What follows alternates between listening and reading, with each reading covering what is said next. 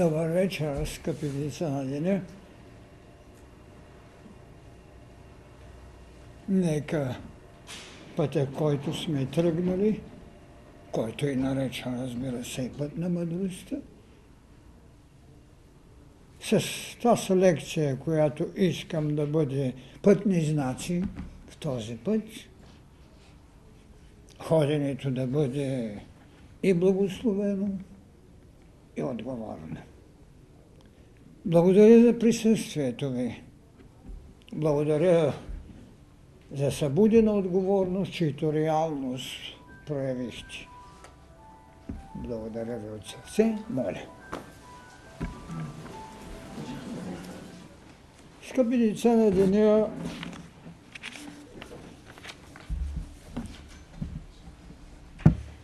темата, която си поставих, и то преди доста време, е наистина една своего рода провокация. Не защото реалността е покрусяваща, не защото милата история е един гробар на човешката будност, удовлетворена в фактологии. Не. Просто тя е огледалната необходимост, която децата на деня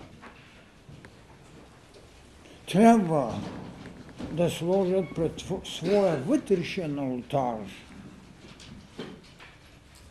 за да могат личното си служение да преценят в размерите на своето предназначение. Ето защо искам изначало още да направя едно извинително изявяване на темата. Темата наистина е с заглавие Водителски или кръглият триъгълник. Кръглият триъгълник. Политика, религия и държава. Това ми напомня осъществения човек, целостта. Човекът, който трябва да стигне педесталът си, Бог в развитие. А той започва от своят зон политикон, минава през това наречено мостникът на човекът Бог в развитие и стига до това, което учението път на мъдростта ви е казало съсетворител. Ето защо искам тази извинителност да ви кажа, за да се направи разлика не от зрението, а от провиденциалността. Тази лекция, казвам, не е анализ на политическите идеологии, нито пък а, на вероисповедното поданство, още по-малко на месиянското определение на поселниците народи, а на принципите. А на принципите политика, религия, държава – изявени в дадените духовни вълни, напоени с седемте лъча на еволюцията. Искам тази разлика да направите на принципите, не на отражението на теорията на глупостите. На принципите политика, религия, държава. Затова съм го нарекал кръглия триъгълник, който ви прави, а триъгълникът да е кръгъл, ми човекът е също. И затова знакът ви на учението път на мъдростта е горната част на кръста на разпятието. Научението ви прави кръгли. Той змията е захапала опашката си. Т.е. човека е цялост. Той ходи пътя на планетата и в същото време сваля небесата и става сътворител. Така че искам много ясно да разберете, че говоря върху принципите, а не върху раните на социалната действителност, когато се опитва да управлява и така, както съм казал, гробарската истина на историческата фактология. Затова казвам, народите са изживяват в емпирски тенденции, религиите в изстъпления, държавата в себизъм, от родина което в средновековието един френски император беше казал лето се мла. Аз съм държавата. Понеже не можеше още от ултаря да каже аз и отца сме едно, Вижте, той казал, че е държавата. Лето се му, Людвиг 14. Разберете, че искам генерално тази вечер да разделите тези неща. Принципът който безспорно като вложена същност в човека е това, което казахме. Пътникът, който трябва да стане Бог от развитието си, Бог на реалностите. Това е, което искам да разберете. За това казвам, разделям се от тази историческа гробница на хилядилетията – видяна, интерпретирана, отразена в хороскопа на нашето учение, път на мъдростта, т.е. духовният и социалният гол Адам. Сега чак може някой от вас да долови, защо тайната беше, когато говори в предишната лекция, голият Адам – голият Адам, който беше пратен не защото е даденост, а защото е постижимост, пратен беше да се обличе долу. Слез на земята и се обработвай. Разбирате ли тогава защо този кръгъл триъгълник или както Догоячи казвам, водителският триъгълник. Политика, религия, държава. Те са принципи, чието статус се сменя от духовните вълни под водителството на седемте лъча. Тази тайна искам да разберете, за да може наистина да разберете защо голият Адам, този зон политикон, това животно политическо, защо тогава казвам политика? Защото още на времето Аристотел, когато написа своя трактат върху политиката, в 343 година преди Христа, вие нямате ексихомо. Няма ти ето човека. Вие имате сон политиком. Политическото животно. Разберете тогава защо искам човекът не като даденост, а като постижимост да го характеризирам в това, което този водителски или този кръгъл, триъгълник поставя.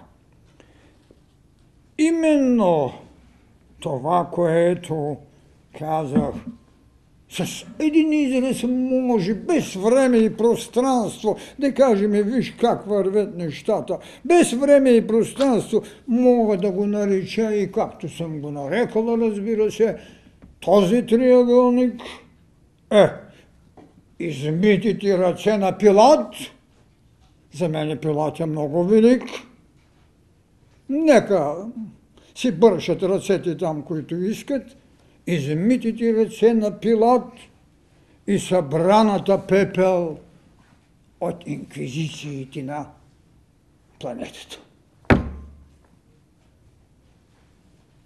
Този израз е моята иллюстрация на целия този триъгълник. Епце хомо. Ето човекът. Той го определи. Така че за мен Пилат не е подлец, а голямият посветен, който въпреки всичко се противопостави и затова Римската империя го отхвърли след това. А разбира се, юдеите го проклеха.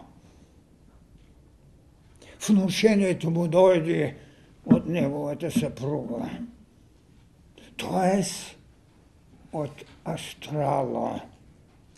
А той сами бе израз на Адама, който е ум. Ум, който има три качества – светлина, топлина и пепел. За това говоря за планетната пепел инквизицията, която донесе. За това говоря за иземитите ръце? Ексе хомо, инквизицията. Това е политика. Така че, когато говоря за политиката, говоря фактически за събудения ум, за Адама, който, разбира се, поиска една от най-великите тайни, поиска политическото животно да стане събудена интуиция. Да направи откровение. Официозът характеризира управлението или политиката в един сблъсък. Поиска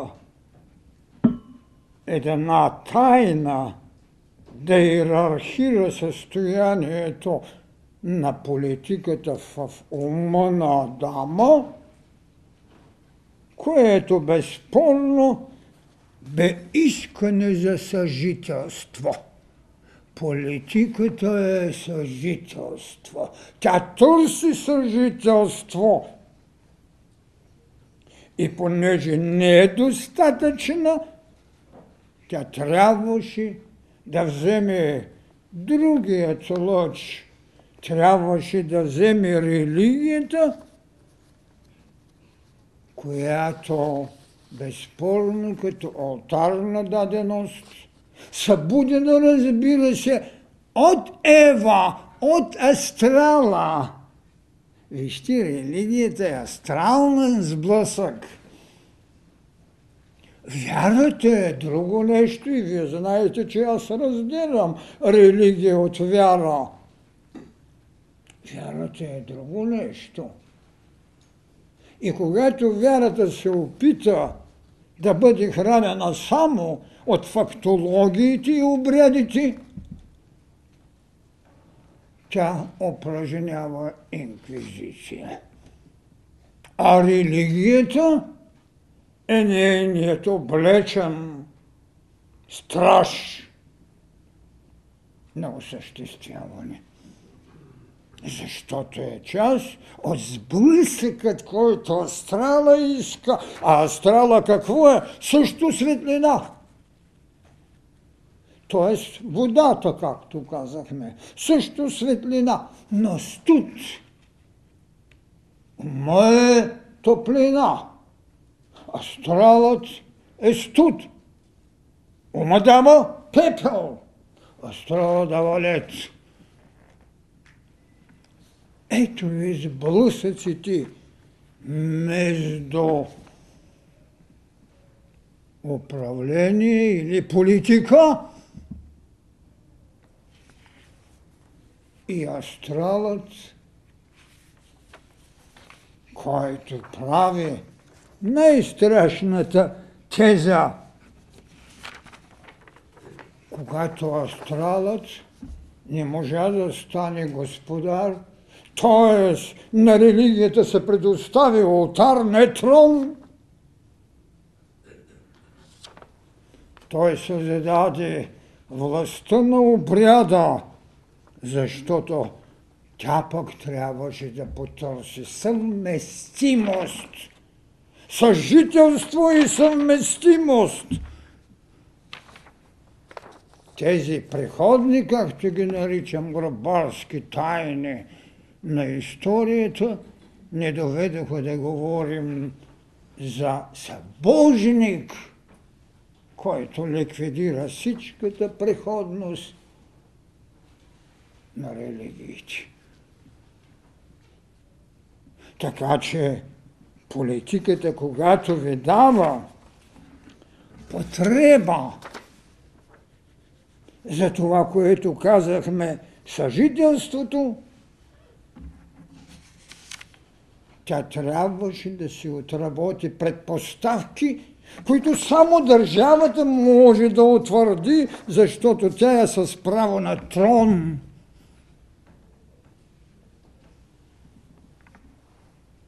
религията винаги се е борила за трон. И понеже не можа да постигне, създадаха и алтар. Или пък дадени религиозни формации, като папската институция, си направиха държава, за да могат иллюзорно да живеят с идеята, че има трон. А те имат само алтар. Алтарът не е трон в една държава. Иллюзорността на папската държава е благослова над инквизицията и воинството им. Виждате ли? тези три върха на този триъгълник, как е водил една непрекъсната битка за власт. Тогава безспорно конфликта между материалната власт и духовната власт – изнудиха човечеството в правото им на господство над него, че е грешен. Вижте, няма грешен човек. Има развиващ се човек. Човек, потребен на Бога и Бог услужващ човека. И държава, която в дадени моменти можеше да търси власт, която да я освободи от грях. Имаме императори, които са коленили пред цезарите, т.е. пред жреците. Имаме и обратното. България е най-ясният пример, защото те е единствената държава, в чието религии няма нито ангели, нито сатани. Следователно, липсата на сатаната е отрязала кръвната на злото, за да бъде човекът грешен. Не, не сме имали грешен човек като религия. Този голям конфликт човечеството и до днес, независимо своите, по своите духовни вълни е изграждал поведение или това, което казваме скалата, която религията налага, която иска да. Българският народ няма такава скала, защото има едно небе, което има очи на прозрението. То вижда, то знае. Тайните, от която всяка друга религия е отказала знанието. И за това на християнството от последиците на юдейската религия остава грехът, а изпълнението да влачите този воденичен камък в битието си е вече поведение и на християнската религия. Човекът грешен. А това, че се е опитал да яде плода на знанието, още по-тежко става. Знаете ли колко съм изумен, когато чета в съответните мъдреци на миналото в Старо Заветието, че се опитат да правят Вавилонската кула и Бог се разгневява и реши да унищожава човекът, който иска небе, е наказан. Защо да живее с небе, когато може да страда на земята?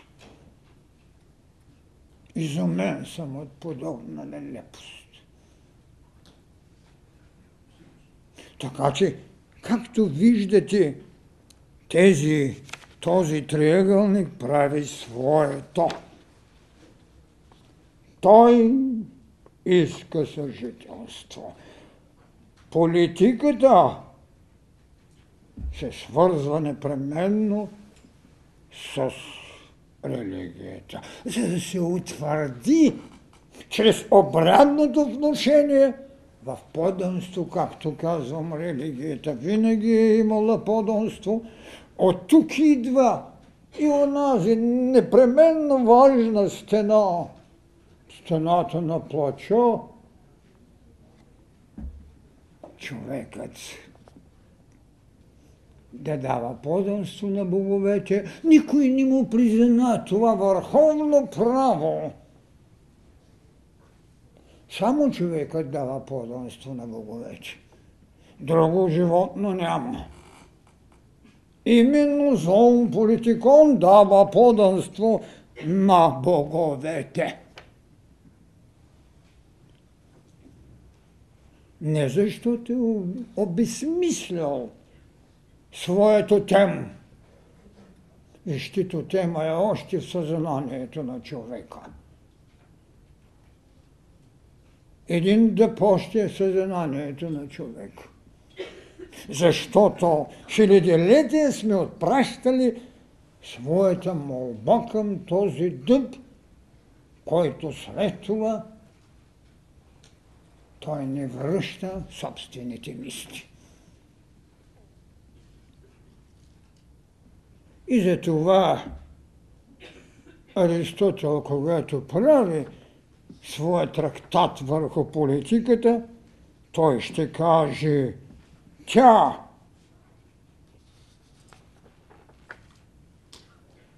е деспотична, аристократична и демократична.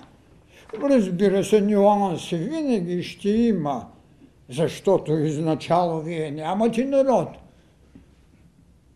Вие имате не личност, но същество, индивид, така както културата го характеризира.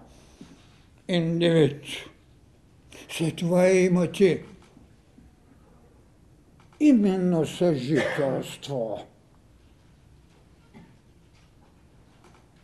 Цели две културни, духовни раси не са имали съвременния не. Той толкова унижаваш човека секс. Не е имало и полов живот в смисъла на раждане. Какво знае човечеството за тайната на човека? Абсолютно нещо. Той си бая на главата. Пригажда социалната условност, религиозното си поведение и покорност пред това, което нарича държава.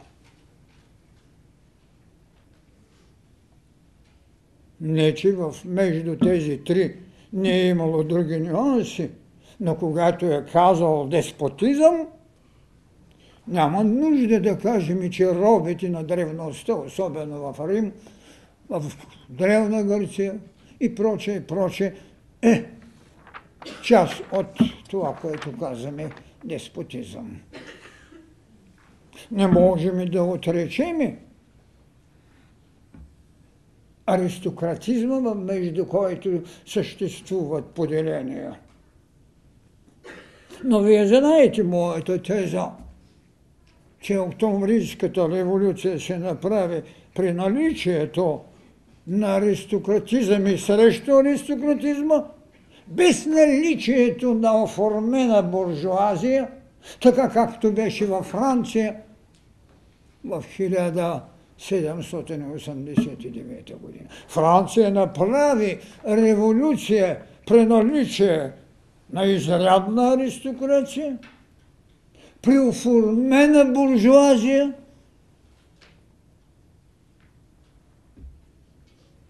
след това модерното име на ръбът беше пролетари, а в Съветския съюз си остана мужик. Тези неща рано или късно социология, история и прочие трябва да ги разработят. Да не говоря, че в една Америка се направи революция без наличие пък на аристокрация, където кълбойството още властвува и където политическото, бих казал, надбягване, благодарение на богатствата, и ми отрежда престиж. Още си личи липсата на аристокрация, ако наблюдавате изяв, изявата на историческите прояви. Понякога са толкова обидни, но всички сме в подчинение, защото мамонът, парите са властност. Е, разбира се, от време на време има и Нобелови награди, за които достатъчно съблазъм прави някого от е, доста умен на гениален. Това е най-добрата историческа гавра. Всички тези неща са дадени в своята необходимост. А това, че будността на някого може да прави цивилизация, което не е още култура. Така политиката с този трактат на Аристотеля разпределя деспотизъм, аристократизъм, макар че и в едно хилядилетие Ние сме имали великолепен аристократизъм. И това, което сега вече се казва демокрация, изхождайки от старогръцката дума демос народ, който по-скоро трябваше да се върне оплаквачките, които имаха като модерна необходимост. Оплаквачки. Не да плаче сърцето ви, а да плаче платената награда, за да ви отиши. Докато други имаха точно обратното. Когато умират се веселят, когато се ражда плачат. Този демос, който сега го имаме в изява, макар и в различните континенти, проявява различен образ. Така че когато сега с необходима уж събудена държавна отговорност се говори за престъпност, това е дори смешно. Смешно е, защото този, който характеризира управлението, т.е. политиката, няма будността, нито прозрението за отговорност. Това са етикети, които системите си приписват.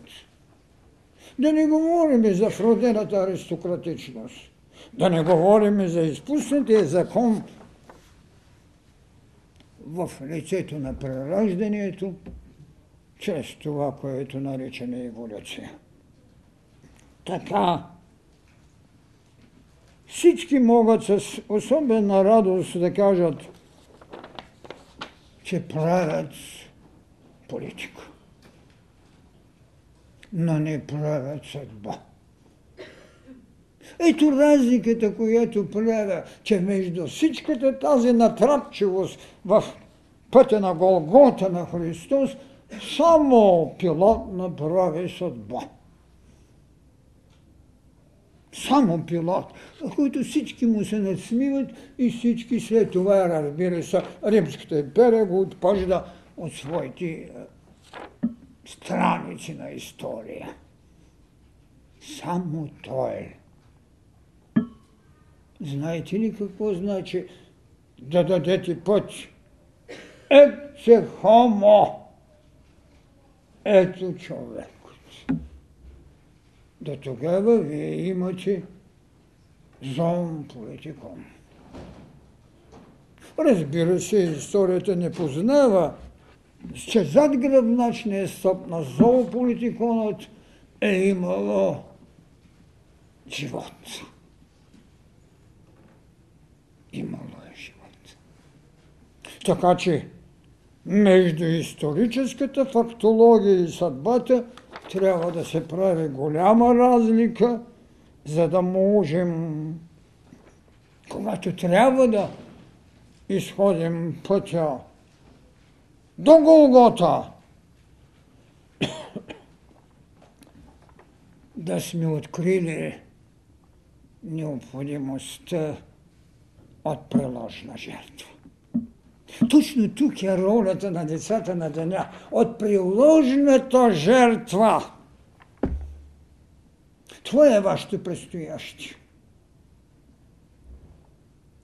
Това е голямата будност, която истината ще трябва пък да отбули идеята за свободата.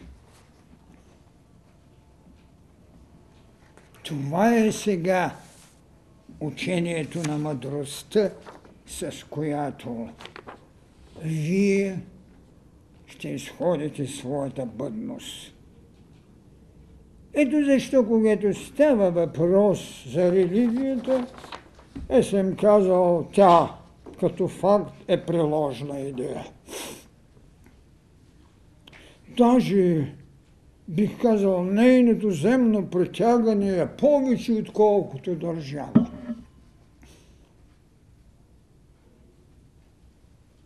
Това е силата на алтаря. като факт. Тя наистина и на приложена идея. Обаче като задача, тя е нравствената лествица, нравствената скала, която, за да направи съжителството съвместимост, трябва в човека да се всъдат добродетели. Не, че човека не е имал. Вижте, човекът зоополитикон се различава от онова, което е диханието. Той не е извикал още змията, която със своите кръг, със своя кръг, не е отворила мъдростта. Диханието, което се бужда, кондалини. А кой център? Първи, втори, трети, четвърти, пети, шести, седми. Само седмият център е хилядолесник. А хиляда листа не са наредени в пътека, а в целостта на развитието, когато змията е освободила опашката си и е направила духовното събуждане на центровете в хилидолистника, тялото много се затваря и става какво? Държава. Държава. Държавата е акумулация. Тя е която дава устойчивост. Тя е идея, която има едно право присъствие. Тя е присъствието на Божеството в човека. Тя е присъствие. Държавата, говоря за принципа, не говоря за пашлъка, не, говоря за принципа държава. Тя е присъствие. Тя е събудена отговорност. Затова пък Хегел си беше позволил да каже Държавата е въплатения Божи дух. Виждате какво? Все пак усетът е давал очертание на най-големите същности. Те е въплатеният Божи дух. Не е важно дали признавате Бог или не. Той обаче, това е съвършенството. Що му прави човек тогава? Защо лишавате човека от правото, че е Бог? Кой прави държава? Само човек. До сега нито едно животно може да имат стадо, но няма държава. Още по-малко една друга тайна. Държава без територия. Всеки, който се е опитал да направи изявена дързост и с това да направи победности, както е Атила, но Атила не остави територия. Атила няма държава. Държава без територия няма до сега преходности, победи, слави какво ли не щете, но няма. Няма. И тук е прозрението на Хегеля. Въплатения Божий дух. Това е оная частица, които сега в научният институт, голямият търсят Божията частица. И ще оставете пред Бога това, което еволюцията е подоносила от тотемът до Синът Божий. Голямата религия не може без Син Божий. Това е голямата тайна на културата в съвремието вече. Без син Божий, макар че в митологията е подсказано. Именно страха на митологичните божества, бащата на боговете Кронос, си ядеше синовете, защото ще му взема трона. Логично е, защото те са стихийни богове. Това е сблъсъкът, това е конфликта на астрала. Това е Ева. Е, вижте, Ева нито има пъп на връв, нито пък Адам има пъп на връв. Аз се питам сега, ще има ли раждане без пъп на връв? Инвитрото да. Разбирате ли голямите тайни, които са оставени от първите богове? Защото принципът политика ги научава. Принципът религия ги посвещава. Принципът държава не ги етатизира, а ги прави съсътворители. Затова съм го нарекал кръглият триъгълник. Затова именно задачата на религията е, както ви казах, нравствената лествица, а като път като път, че е една реална мистичност. Голгота, верна или неверна, това не ме интересува. Голгота е мистичен път. Реален мистичен път. Така че, като факт, като задача и като път. Осезаема мистичност.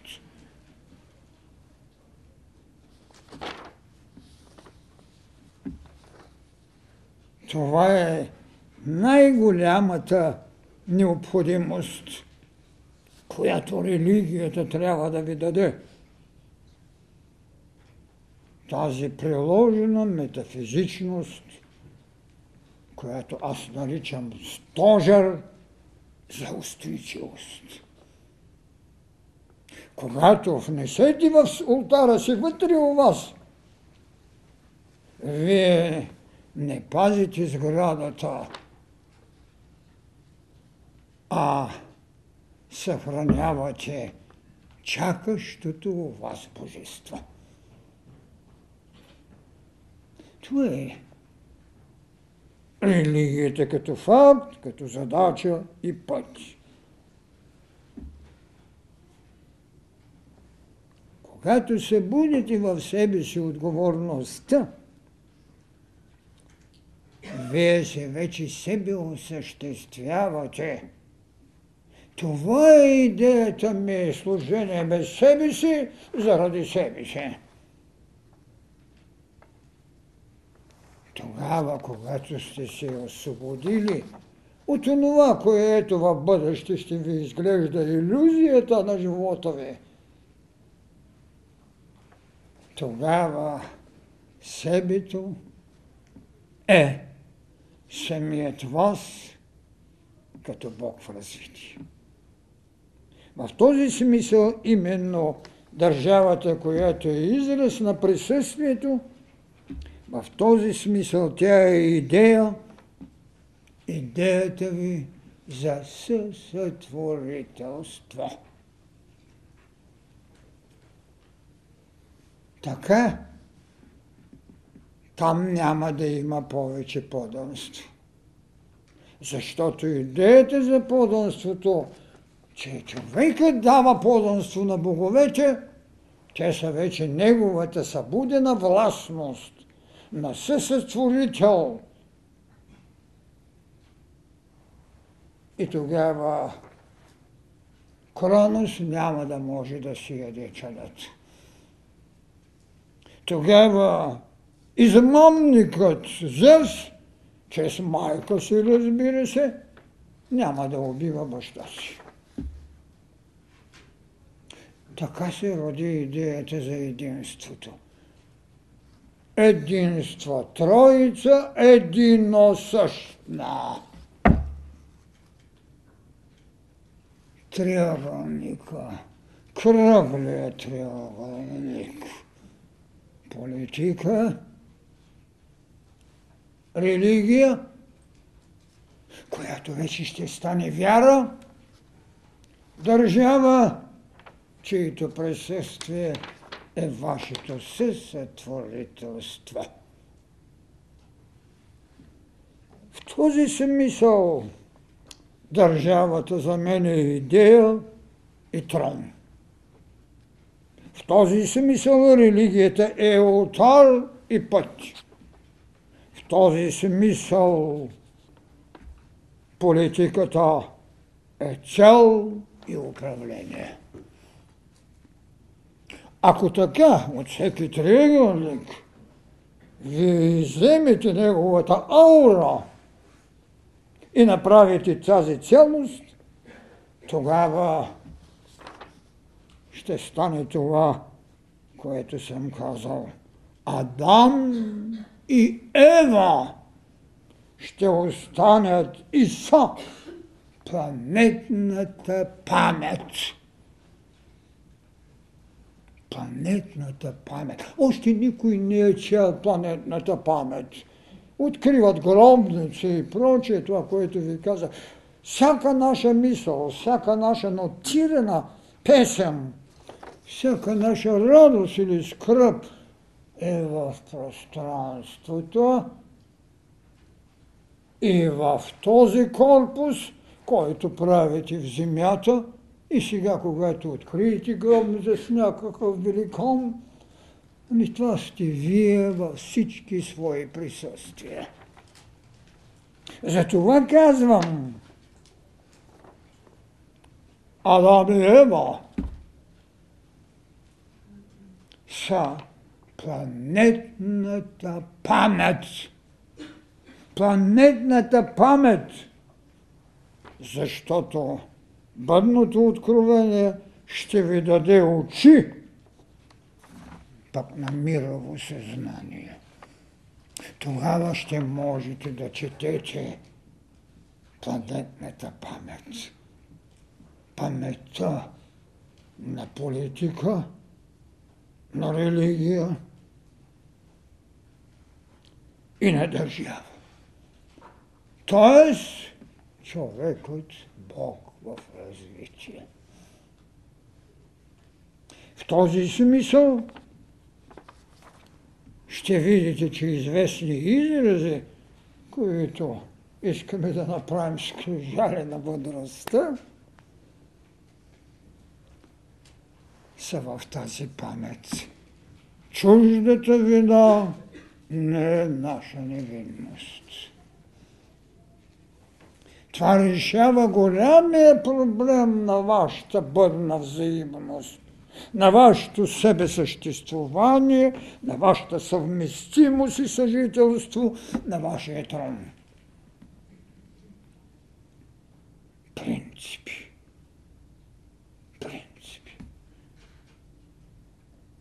Разбира се, времето, в което са живели тези които са писали трактати, или пък отделните характеристики на битието на човека, който вече осъзнава държавата, т.е.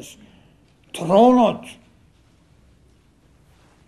ще видите, че се заслужава да се освободите от своето себе и по този начин да изградите новата лествица на вашата взаимност. Децата на деня. Децата на деня. Ще се радвам да сте разбрали оная кратка фраза не се страхувам, че си сама. Не се страхувам, че си сама.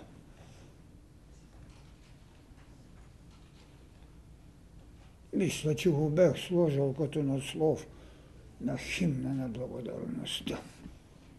Или пък, че човекът не е даденост.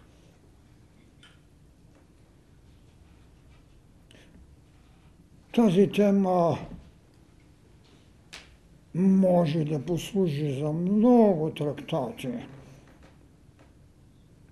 Не като констативност. Защото и това, което е казал умник, като Аристотел, философ, има своята сила в отражението,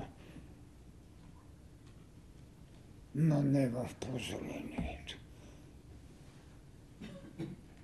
Пъпленето върху тази планета трябва с учението път на мъдростта да бъде сложено в съответния музей.